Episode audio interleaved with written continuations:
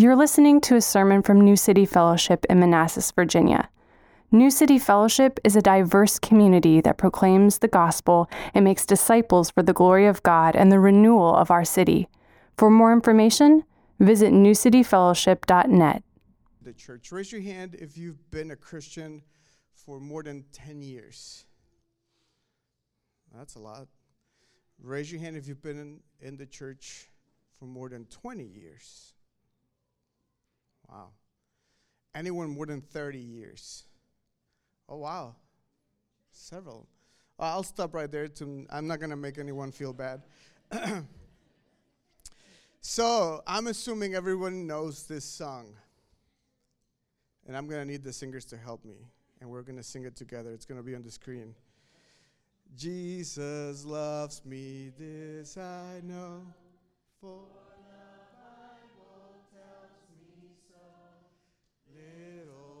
to him below. They are weak. All right, let's do the chorus in English. Yes, Jesus. All right, kids. Caleb, do you know it?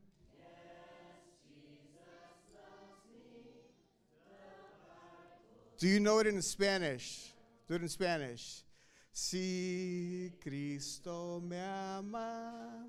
Si Cristo me ama, si Cristo me ama, la Biblia dice así.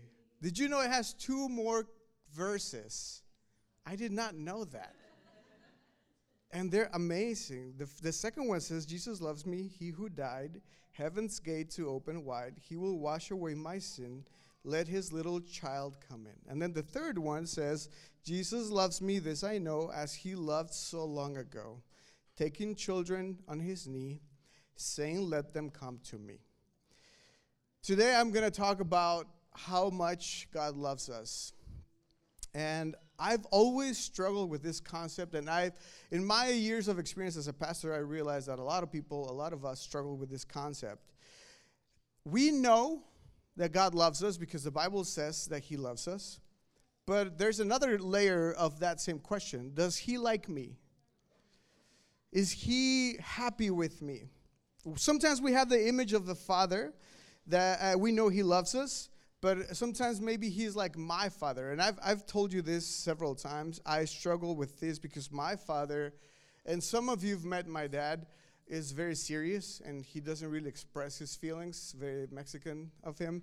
Um, so he's never told me he loves me. I know for sure he does. He's, he's demonstrated his love to me in so many ways, but he's never said it. He usually has like a straight face. And sometimes we think of God in that same way. Sometimes we see God as a God who loves us theologically, but sees us and treats us with disappointment or frustration. Or we see a God as someone who certainly loves us and even saves us from eternal damnation by grace, but he does all of this with a frown on his face or without much emotion involved. Think of it of uh, uh, like a, you know a parent of a rebellious teenager who got arrested for doing something foolish. And the father shows up and because he loves his son, bails him out. But on the way back, the father is not talking to the son, and the father is angry at the son, and the son knows he loves him, but for the rest of the day, there's no communication. There's just disappointment and frustration on his face.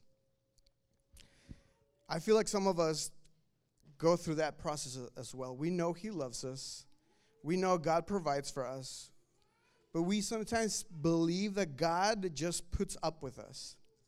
Yeah, God loves me. Yeah, He saved me, He forgives me, but I don't think He's very pleased with me. I don't think He likes me. I don't think He smiles when He smiles when He sees me. And if we add another layer to this, it, we, it makes it worse because in my experience as a pastor, over half of the churches I've uh, planted and or pastored, the people in there have had a really bad experience with the image of a father. Some people in our churches not only have had bad experiences, but have experienced traumatic or even abusive parents or fathers. I'm talking about their biological parents.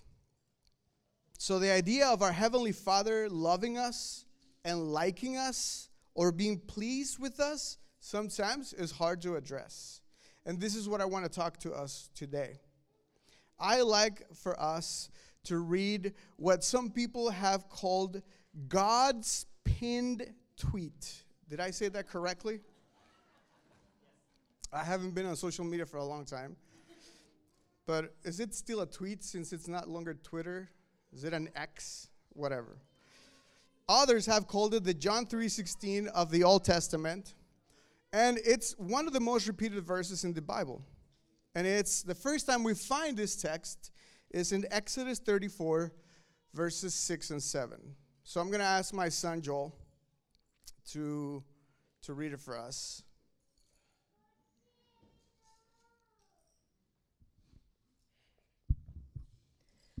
Exodus 34 6. The Lord passed before him and proclaimed, The Lord, the Lord, a God merciful and gracious, slow to anger and abounding in steadfast love and faithfulness, keeping steadfast love for thousands, forgiving, forgiving iniquity and transgression and sin, but who will by no means clear the guilty, visiting the iniquity of the fathers on the children and the children's children, to the third and the fourth generation. Thank you, Joel.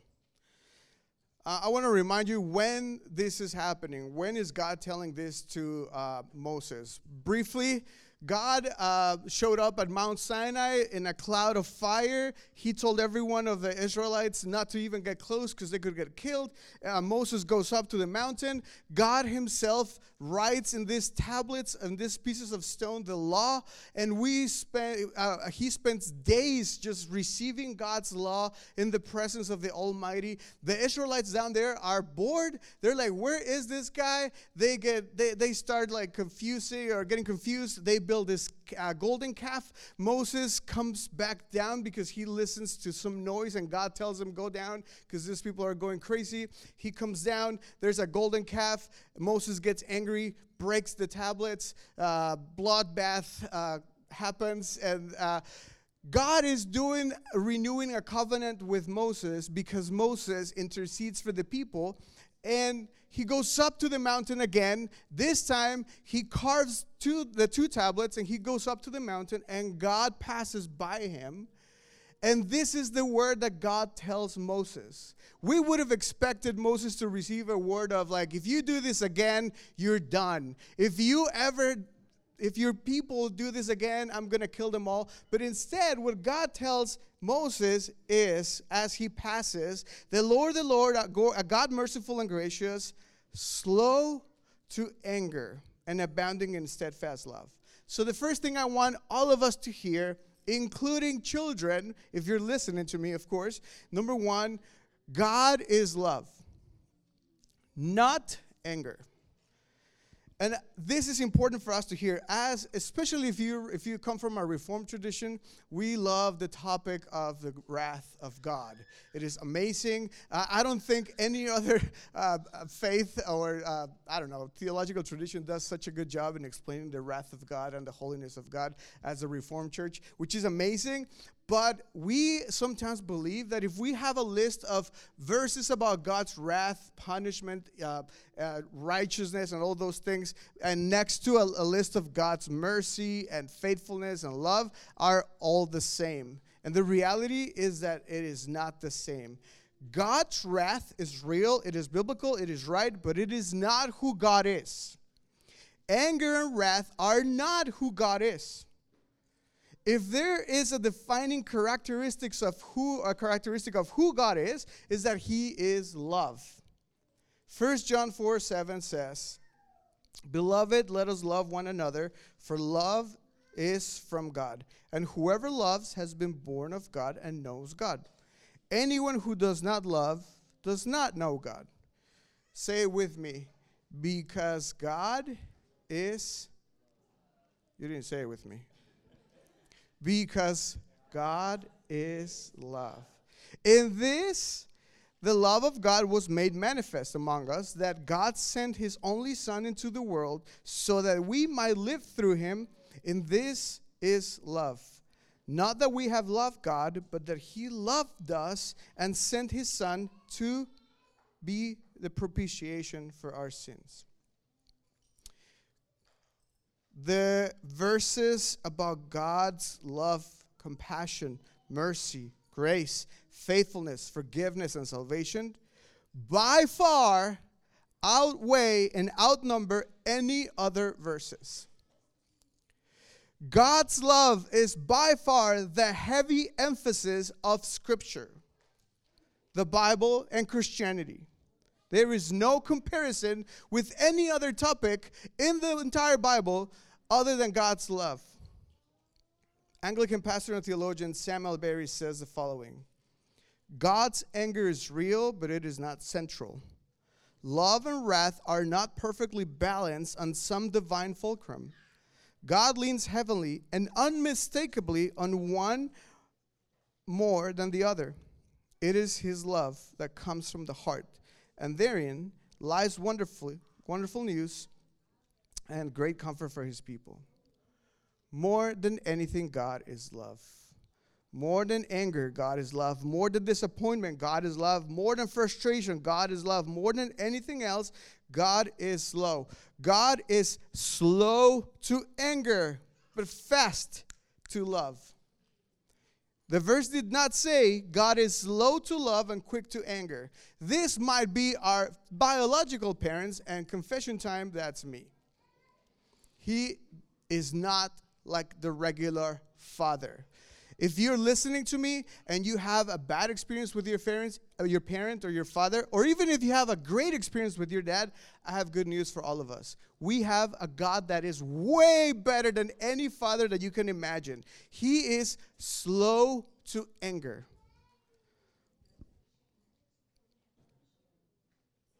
But the question still remains. Okay, he loves us truly. That's all right. But does he enjoy me? Does he like me? Is he pleased with me? Does he smile when he sees me? And this is my second point. There was a time before Christ when God was actually angry at us, and he saw us that way.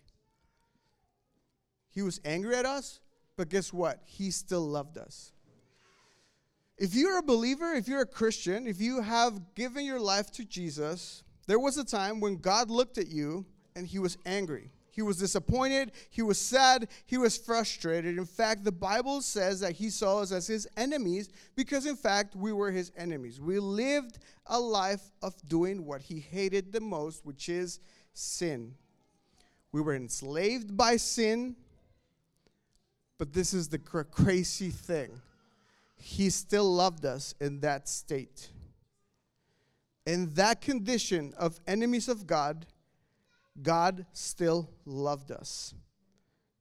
When we were professional sinners, God still loved us. That's exactly what Paul tells the Roman church in, in, in, chapter 5 of Romans. He says, For while we were still weak, at the right time, Christ died for the ungodly. For one will scarcely die for a righteous person though perhaps for a good person what one would dare even to die. Verse 8 But God shows his love for us in that while we were still sinners, Christ died for us. Christ didn't die for us and loved us when we cleaned ourselves, when we repented, and when we believed. He didn't love us on, when, until we get our act to, we got our act together. He loved us while we were still sinners. And at that time, he was in fact angry at you. At that time, God looked at you with frustration and sadness because we were sons of disobedience. That's exactly what Ephesians 2 tells us we were actually children of wrath. We were his enemies. Remember Ephesians 2? It says, And you were dead in the, transpa- in the trespasses and sins in which you once walked, following the course of this world, following the prince of the power of the air, the spirit that is now at work in the sons of disobedience. That was us. Among whom we all once lived in the passions of our flesh, carrying out the desires of the body and the mind. And we were by nature children of wrath. God's wrath was upon us, like the rest of mankind. But praise be to God that this text does not end in verse 3.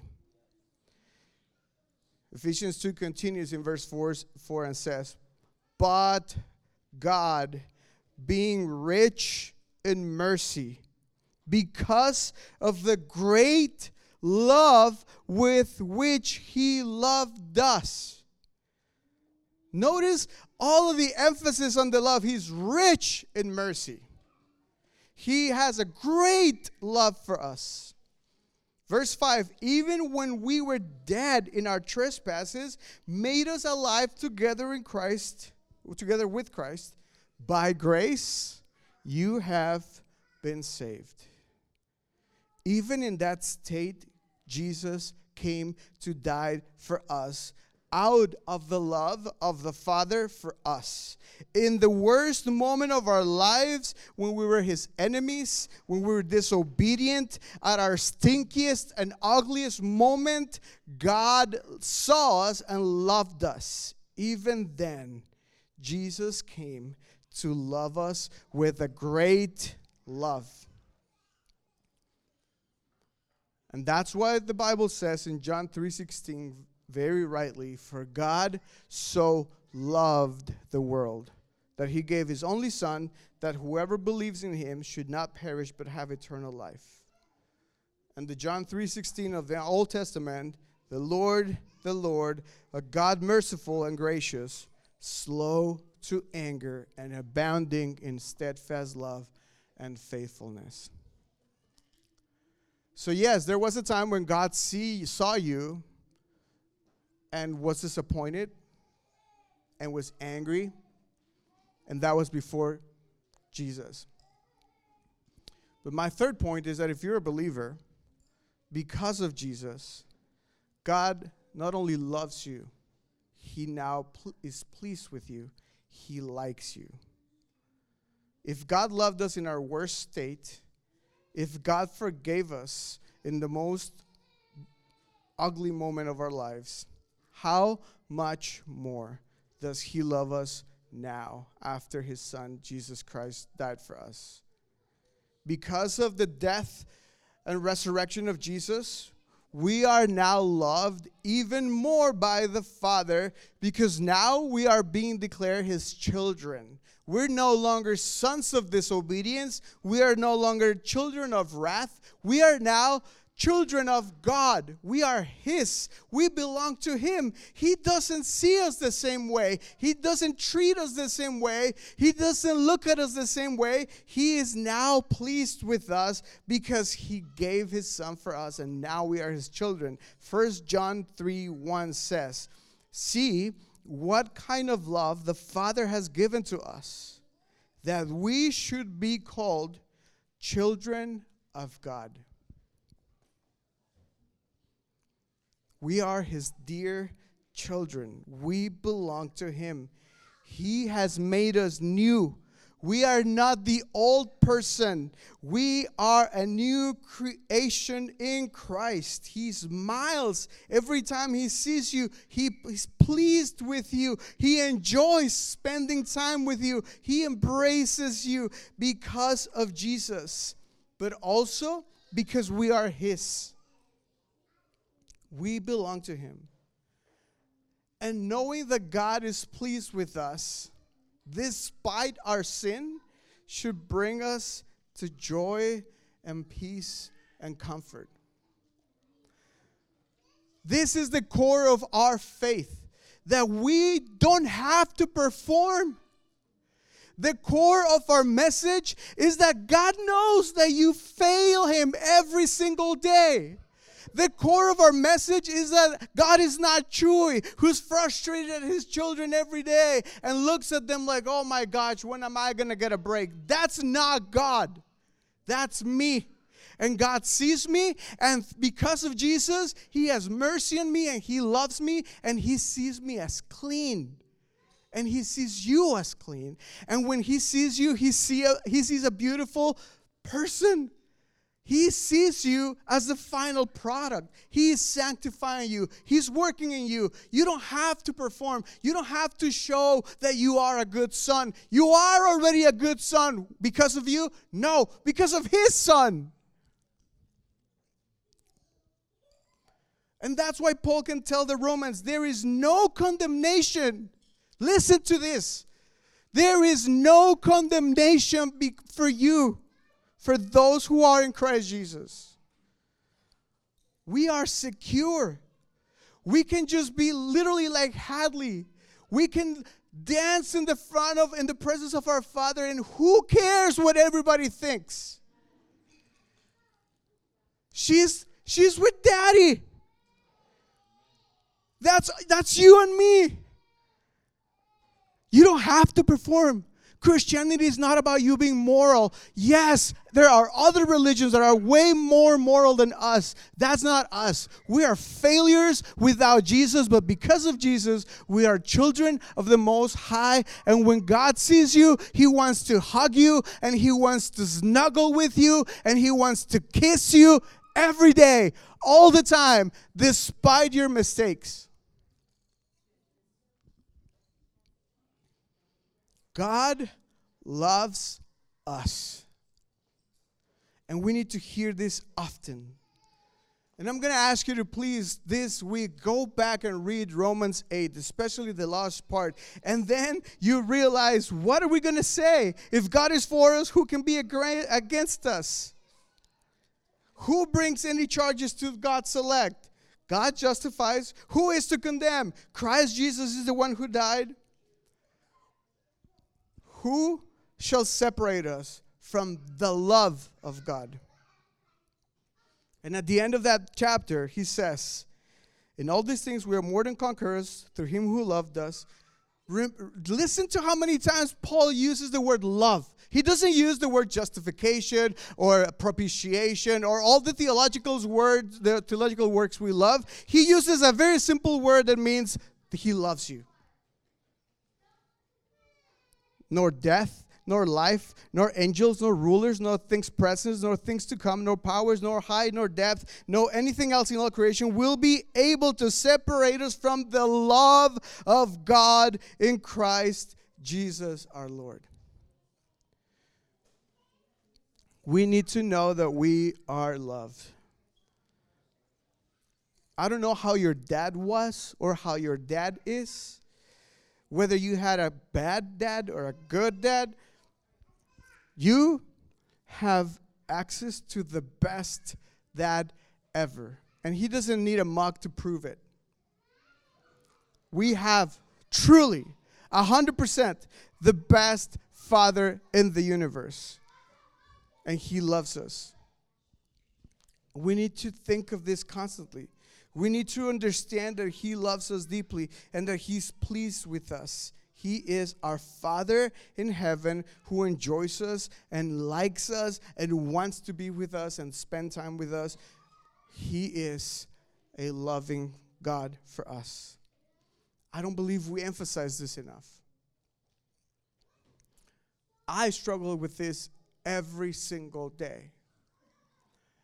And the reality is that every time I, I, I make a mistake or I sin, instead of coming to Jesus, I run from Jesus because I think that He's going to treat me like my dad treated me. I'm constantly just waiting for to be caught. I'm constantly just thinking like, oh no, what is going to happen to me now? Yes, I know he loves me. I know he's justifying me. I know the theological elements, but but but is he watching me? And I'm constantly thinking of this and he says, I love you. I'm for you. And he wants me to come to him and give him a hug and confess my sin, and he'll say, It's all right. It's been paid. And if you are a believer, this is the good news of the gospel that your father likes you and loves you, and that he gave his only son for you. He already did everything we needed to do. Jesus came into this earth, He became God incarnate to live the life that you and I could not live. That has already been paid. The life that you have, the, the, fact that you're not a good parent or a good son or a good worker or a good citizen or a good brother or a good anything, husband, wife, whatever, all of those things that you can't do and you will never be able to do good, Jesus did it for you. That's already been paid. And that's why he came. And then he died, paying for all the sins you committed yesterday, that you're committing today, and you will commit in the future. He was hung on the cross and beaten down and bled because of those sins, and that has already been taken care of, taken care of as well. And the penalty of your sin, death, was defeated because that same Christ resurrected by the power of the Holy Spirit on the third day, and he's now seated on the throne interceding for us, and that is already also taken care of. So now you have eternal life, and you can enjoy the Father. If you're not a believer, that is also available for you. But if you decide to turn away from Jesus and do not respond to Jesus, surrendering to Jesus, as much as God is love, He's also a righteous God. And verse 7 says it. He keeps steadfast love for thousands. He forgives iniquity. God can forgive you. And transgression and sin. If you're a sinner, God can forgive you. He can, he can clean you. But if you reject Him, if you don't, if you don't walk towards Him, He will by no means clear the guilty. And that is also true we're our message is that we don't want you to suffer. We don't want you to go to hell, to eternal damnation without the Father. You have the opportunity to turn your life to Jesus today, repent from your sin, turn to Him, and He will embrace you. He will love you. He will make you new. This is all free. You don't have to do anything other than believe and repent that Jesus died for you and He is your Lord and Savior. And He will, in fact, forgive you of your sin and iniquity. But if you decide not to, then he will not spare clear the guilty. So I'm asking everyone today let's turn to Jesus. Let's repent from our sin and let's enjoy the love of our Father because his arms are wide open for us whether you're a Christian or you're not a Christian, his arms are wide open for all of us. And he will lavish us with his love because he's our good Father. Jesus loves me, this I know, for the Bible tells me so. Little ones to him belong, they are weak, but he is strong. Let's stand up and pray together. Dear Jesus, we, we love you. We thank you for, for the love that you have given to us. Thank you because you are pleased with us. Thank you because when you see us, you smile. Thank you because when, when every time we fail, we can come to you and receive forgiveness of our sins. Thank you because we can confess our sins to you. Thank you because we don't have to perform anymore for you. You are already pleased through your Son, Jesus with us. Lord, I pray that any condemnation that anyone is feeling today will be cast out. Any guilt that we are dealing with will be cast out. And that all of that, God will be filled with the peace and the comfort and the joy of knowing that you love us deeply. That you are a good God who is slow to anger and abounding and steadfast love and faithfulness. Thank you because you are faithful even when we are not faithful.